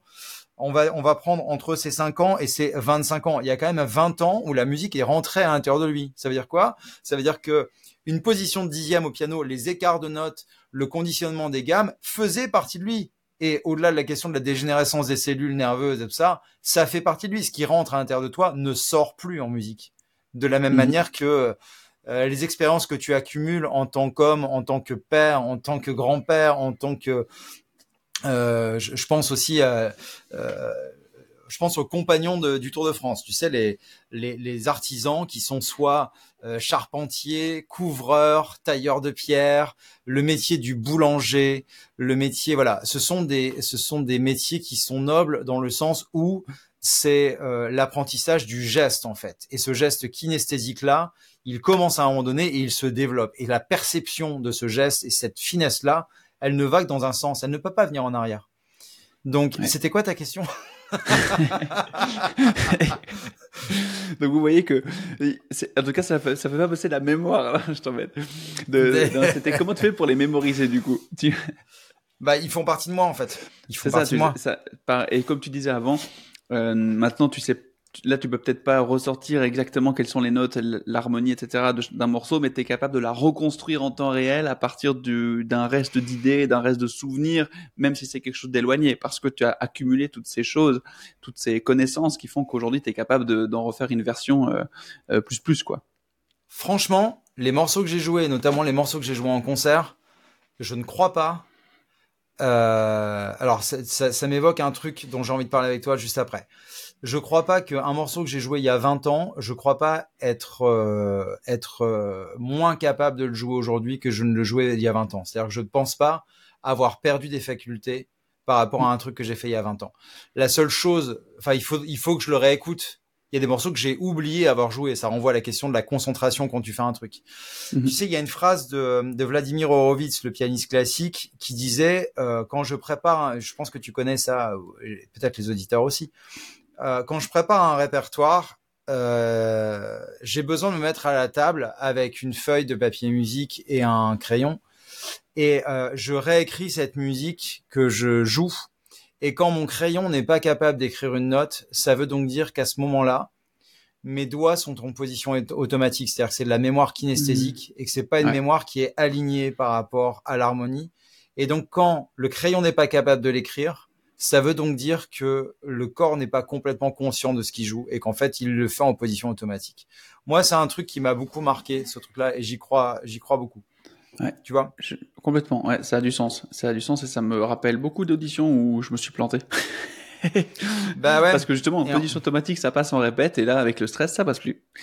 Et exactement. Ça, on développe maintenant des stratégies pour pour améliorer ça et on doit chacun trouver nos moyens. Et, et ça renvoie au premier épisode du podcast avec euh, avec Romain Bouchta, qui est justement spécialiste en neurosciences de l'apprentissage et qui lui euh, euh, peut euh, voilà, apporter des outils sur comment mémoriser des pièces et euh, comment comprendre comment la mémoire fonctionne. Et c'est, ça, c'était, ouais, c'est passionnant aussi, et c'est tout un sujet. Mais, mais c'est quelque chose qui est, en tout cas, moi, je trouve dommage parce qu'on ne me l'a jamais appris durant mon parcours musical. On ne m'a jamais appris à mémoriser. On ne m'a jamais appris à apprendre une pièce. On m'a fait répéter des pièces. Mais c'est quelque chose qui, qui m'a manqué, que j'ai dû développer par la suite ou essayer de trouver en tout cas des solutions. Donc j'espère que, que ça va, ça va évoluer. Et je vois le, le, le temps qui file, ça fait déjà une heure pratiquement qu'on, qu'on discute et c'est, c'est, c'est vraiment passionnant. Et je vais te poser cette question.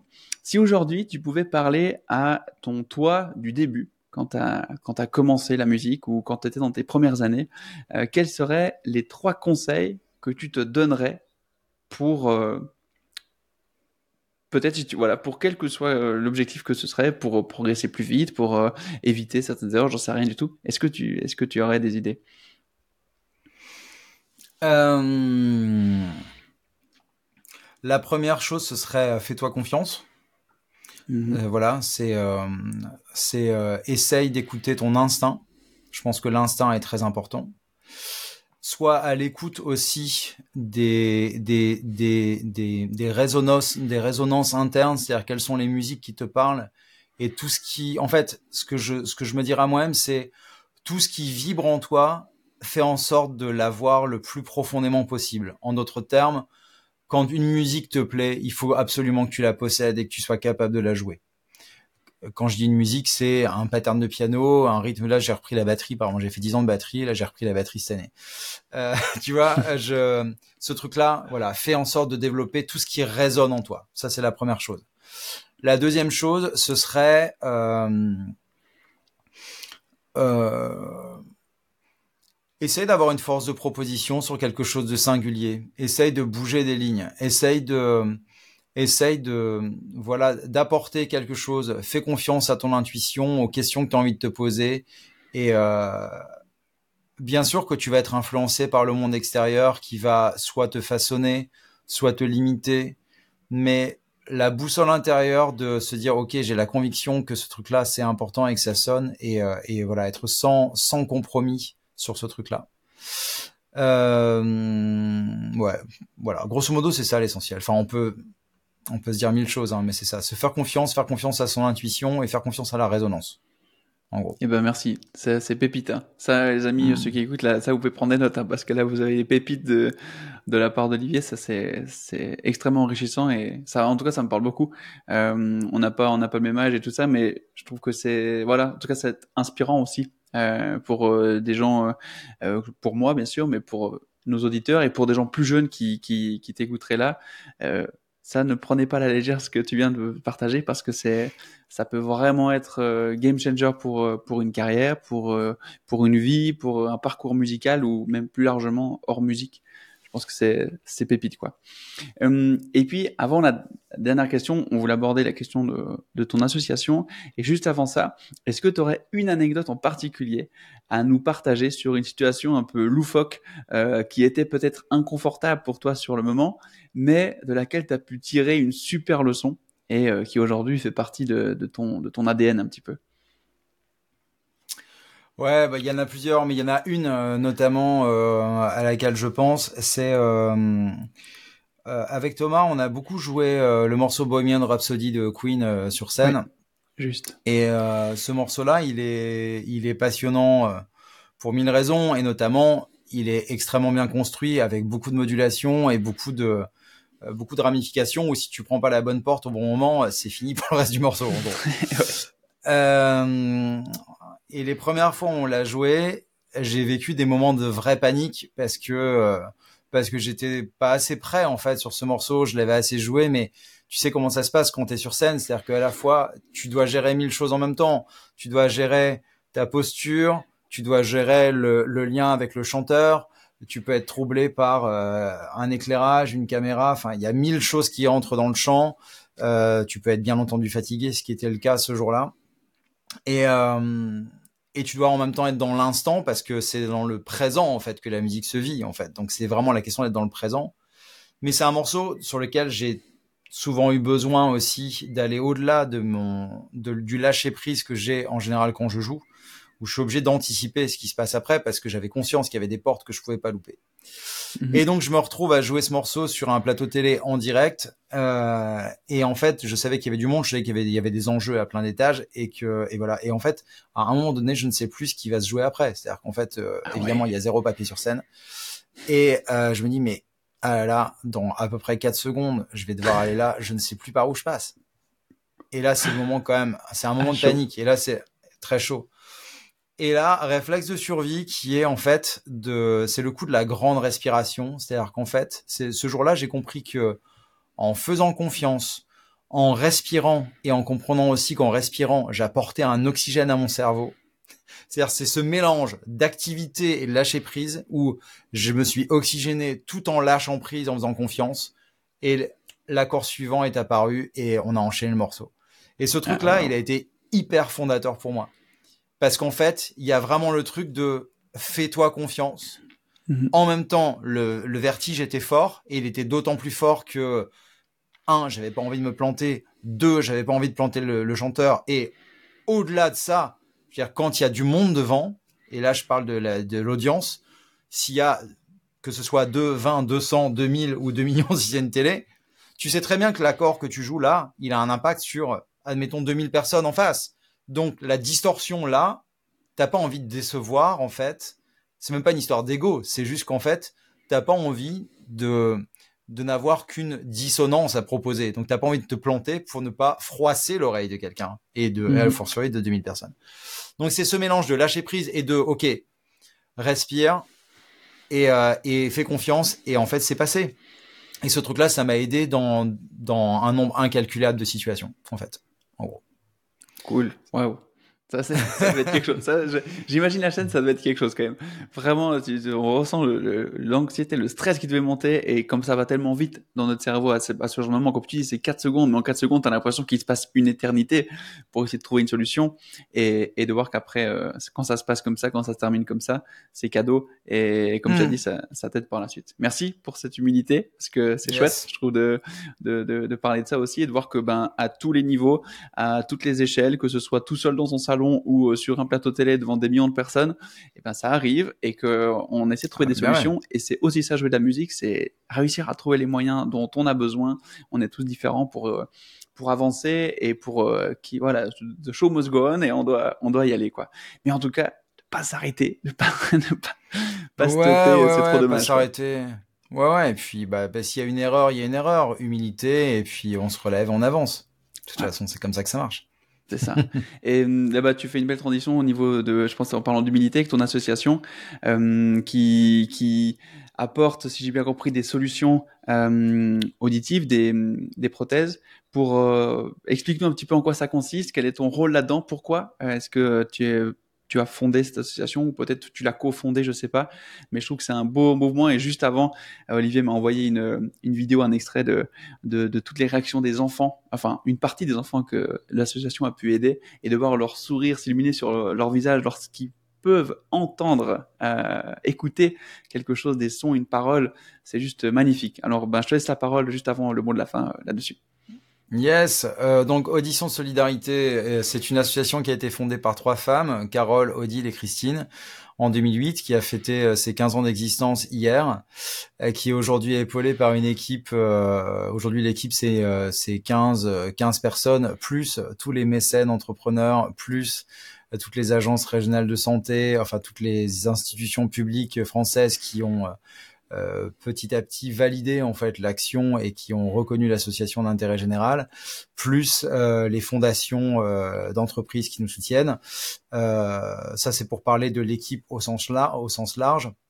Euh, Audition de Solidarité, bah, grosso modo c'est une, associ- une association qui euh, fait des missions humanitaires et qui permettent de rendre l'audition une partie de l'audition à des gens qui n'en ont pas les moyens. C'est-à-dire qu'aujourd'hui, en France, il y a le cent pour cent santé qui favorise, et enfin, merci, on prend conscience de l'importance de l'audition euh, pour, pour les gens qui sont dans le système de santé classique.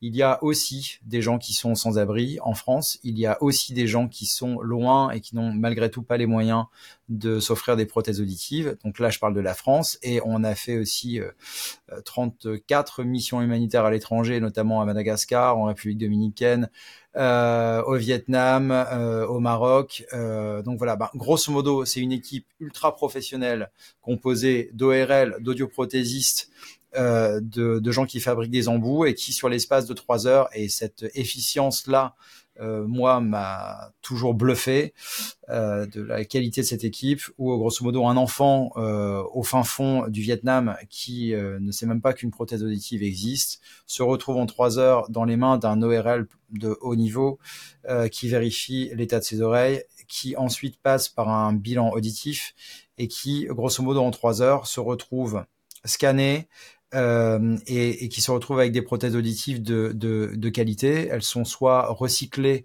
euh, totalement, parce qu'on a un atelier de recyclage unique au monde qui fonctionne très bien, soit elles sont neuves. Et en fait, bah, cet enfant, il, euh, s'il avait, s'il ne lui restait que vingt-cinq pour cent d'audition par rapport à un enfant entendant, bah, on corrige les fréquences qu'il n'a plus pour remonter à soixante-quinze à quatre-vingts pour cent. Et évidemment, c'est un game changer total sur sa capacité de scolarisation, sur euh, eh ben, sur sa capacité d'évoluer dans la vie, sur la question de l'exclusion. Enfin, ça fait bouger énormément, énormément de choses. Donc voilà. Donc j'ai la chance d'être euh, ambassadeur depuis euh, deux mille onze de cette association en tant que musicien, au milieu d'autres ambassadeurs musiciens qui qui sont soit des musiciens classiques, soit des musiciens de jazz. On a, je ne vais pas citer de nom, mais il y a des gens euh, qui sont parfois extrêmement connus, soit dans un domaine, soit dans un autre, parfois pas connus mais extrêmement actifs, des musiciens de télé. Enfin bon, c'est très très large. Et, euh, et je suis devenu le vice-président bénévole de cette association depuis deux mille quinze, et donc c'est très important pour moi, étant sourd euh, effectivement d'une seule oreille. Je suis bien placé pour comprendre d'un côté ce que c'est que de se sentir exclu, et en même temps euh, être capable de se dire qu'avec les moyens dont on dispose, c'est-à-dire qu'avec ce qu'on a, que ce soit des moyens humains, des moyens musicaux, des moyens financiers, on peut faire beaucoup en fait pour changer des choses. Donc euh, donc voilà, ouais, ouais, ça me tient à cœur. Et puis c'est un tel, c'est une telle, un tel partage, une telle, un, un moyen de s'enrichir culturellement. Euh, voilà, c'est formidable. Ouais. Eh ben on mettra les on mettra les ressources et les liens euh, en tout cas en description sur euh, YouTube, et puis euh, sur les plateformes de podcast on on verra si on arrive à mettre aussi, si c'est possible, de mettre des liens dessous, avec plaisir, pour euh, cette euh, association.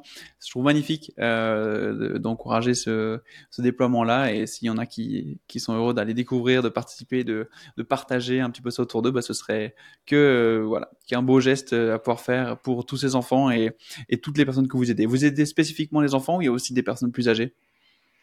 Euh, on aide tout le monde, euh, c'est-à-dire que grosso modo, alors j'ai pas, j'ai oublié de parler de la prévention auditive. On a aussi toute une équipe qui s'occupe d'aller dans les conservatoires pour ah, expliquer aux enfants que quand tu joues euh, du cor, euh, du cor d'orchestre, ou quand tu joues de la harpe, bah en fait l'instrument il dégage tel niveau de décibels, et que si euh, tu, tu sais que c'est toujours lié à la durée d'exposition et de la, de la puissance du son. Donc, euh, donc voilà, donc on, grosso modo, on aide les musiciens des conservatoires. C'est aujourd'hui à ce stade. Euh, Je crois que Jean-Yves et son équipe ont sensibilisé sept cent cinquante mille personnes en dix quinze ans.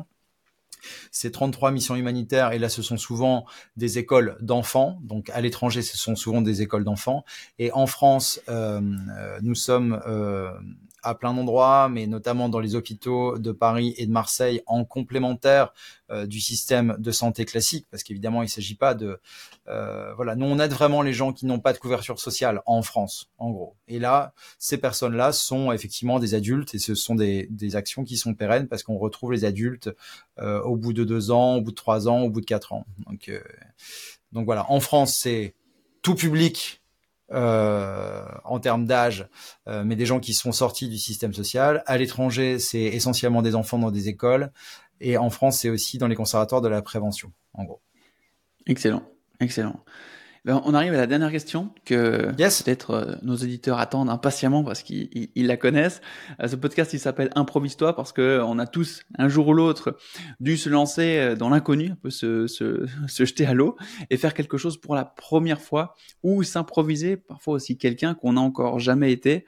Euh, alors, pour aider nos auditeurs à, à oser se lancer, à oser improviser, jouer, se faire plaisir, est-ce que tu peux nous partager une de tes improvisations de la vie ou nous dire, euh, et puis nous dire un peu comment ça s'est passé, ce que ça a déclenché pour toi ensuite.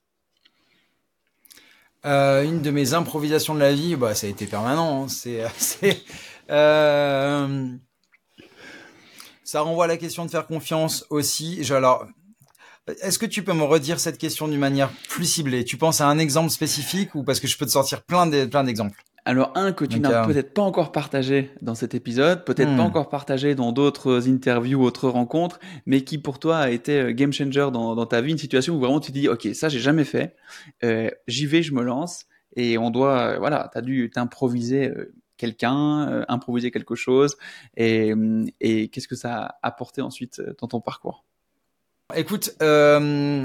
en deux mille huit, j'ai eu l'occasion d'aller jouer euh, comme musicien de jazz euh, au Cotton Club de Tokyo, qui est un, un endroit euh, splendide. Et j'avais le bonheur, et surtout, j'étais très impressionné de remplacer un pianiste de jazz que je que j'estime beaucoup, qui s'appelle Thierry Eliez, qui a joué avec mille personnes, notamment avec Dizzy Bridgewater. Et clairement, j'avais pas le niveau, en fait. Enfin, tu vois, j'ai, mon niveau était vraiment très, très, très loin. Euh, J'espère qu'il est, j'espère en être plus proche aujourd'hui, mais euh, il était très très loin de ça. Il se trouve que j'étais dans un contexte où je n'avais pas de piano à l'époque et euh, nous attendions notre premier enfant, donc je n'avais pas la possibilité de travailler. C'était ma première tournée internationale à l'autre bout du monde. On était quand même, tu vois, au Japon. C'était le Cotton Club, c'était important. Euh, c'était avec une chanteuse française qui s'appelle Florence Davis et qui euh, qui a une voix super. Et je remplaçais ce pianiste excellent euh, que j'estime énormément. Et je n'avais pas les moyens de travailler. Et là, tu te dis, mais je fais quoi ? J'y vais ou j'y vais pas en fait ? Ah, chaud. Avec tout ce que ça veut dire, c'est-à-dire des morceaux qui sont trop compliqués pour toi, un cadre qui est trop large pour toi, avec euh, la première fois où un technicien te dit « Bonjour monsieur, vous avez besoin de quoi comme piano ?» Alors qu'en général, la veille au soir, tu joues dans un endroit où il y avait éventuellement un piano et en fait, il était désaccordé. Et là, en fait, on te dit bah, « On a deux modèles D Steinway, on a deux euh, C F sept, euh, je ne sais plus, de Yamaha. » Euh, vous voulez jouer quoi ? Et là, en fait, t'es très surpris. Et euh, bah, donc, t'essayes les pianos et t'en choisis un. Tu vois, tu te retrouves dans un truc comme ah, ça. Oui. Vous jouez quoi comme clavier ? Bah, on a tous les claviers disponibles. Donc, de quoi avez-vous besoin ? Bon, bref. Euh, deux mille huit, c'était voilà, c'était vraiment. Euh... Donc, je me sentais pas à ma place, en fait, euh, d'une certaine manière, mais j'avais vraiment envie. Et euh, ce qui était impressionnant, c'est qu'en fait, on peut aller rechercher des ressources bien plus rapidement et bien plus profondément que l'on le pense, en fait. Ça ne veut pas dire que, mon, que j'ai réussi à décupler mon niveau en deux semaines, mais ce qui est sûr, c'est qu'en acceptant un challenge qui est plus large, on, on essaie de trouver des ressources qui font qu'on fait le job. Et bien sûr que ça a été une expérience euh, formidable pour moi en termes de, d'avaler un répertoire, d'intégrer un répertoire et d'essayer d'être le plus pertinent possible et d'essayer de...